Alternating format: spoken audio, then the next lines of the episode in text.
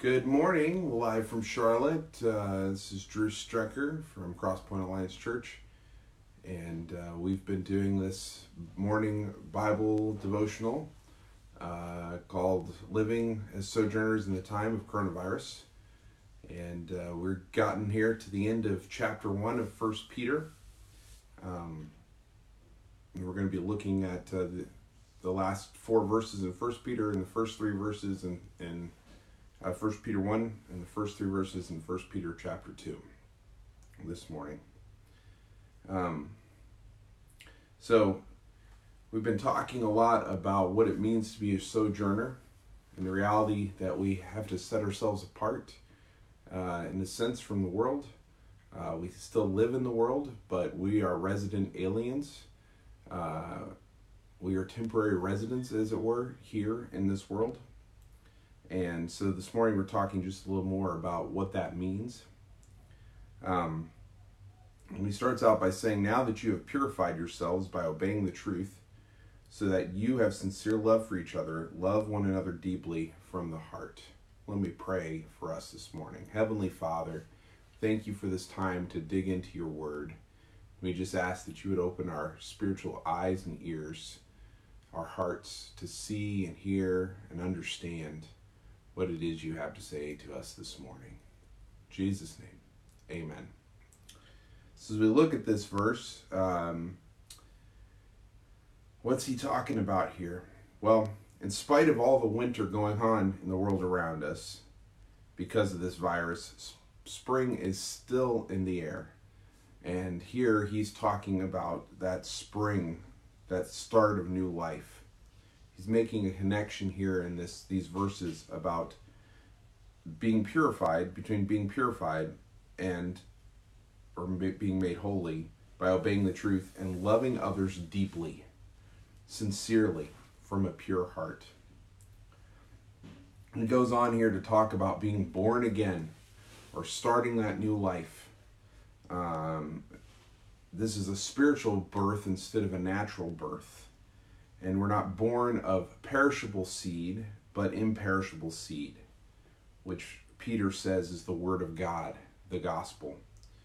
Now it's interesting here, he uses two pictures one of human biology and the other of botany or plants, plant life, study of plant life, um, to talk about what a perishable seed is and he compares this or contrasts this to the imperishable seed that gives us new life in the gospel the good news of jesus.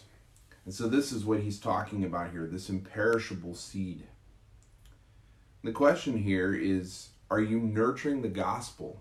He's using this growth metaphor of nurturing of, of planting and and in a sense harvest but are you nurturing the gospel in you so that God grows that new life in you? This is kind of the question we have to ask ourselves as we approach this passage. And as we're looking at these these final four verses here in this first chapter, you've got to ask is that true of you? Is that imperishable seed at work in your heart and in your life? Should we move over into chapter 2 here? He says, Therefore, rid yourselves of all malice, all deceit, all hypocrisy, envy, and slander of every kind. So, if God is nurturing the seed of the good news of Jesus in you, then you have to remove the rocks and the weeds out of your soul. These things he's talking about, the things that are a result of fear and sin in your life, malice, which is a desire to inflict harm, revenge all deceit, meaning all lying, all lying to yourself, all lying to others, hypocrisy, being two faced, uh, double hearted, double minded, envy, jealousy, I think you know what that is, slander. Slander is all sorts of unkind speech.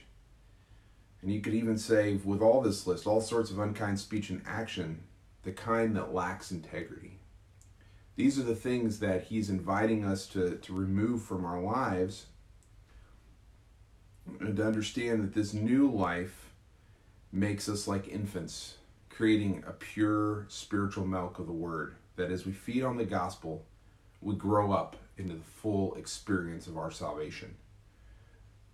This isn't about earning salvation. We can't earn our salvation.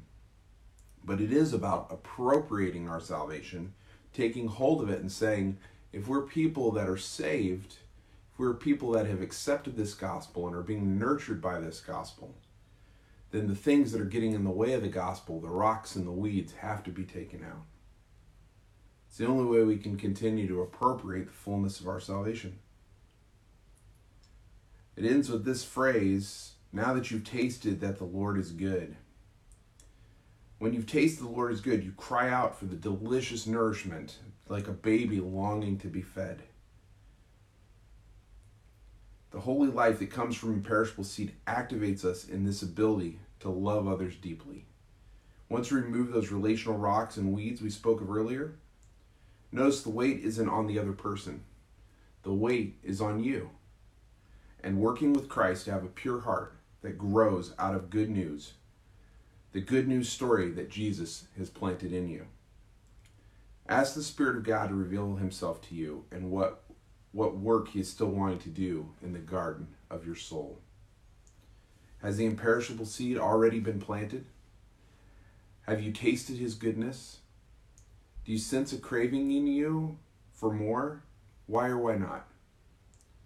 What weeds and rocks still need to be removed so that you can experience the fullness of salvation? As we finish out the week, I'm grateful that you've been with us. Uh, I hope this has been helpful to you. We'll be back on Monday with more in chapter 2 of 1 Peter. Blessings and have a great weekend.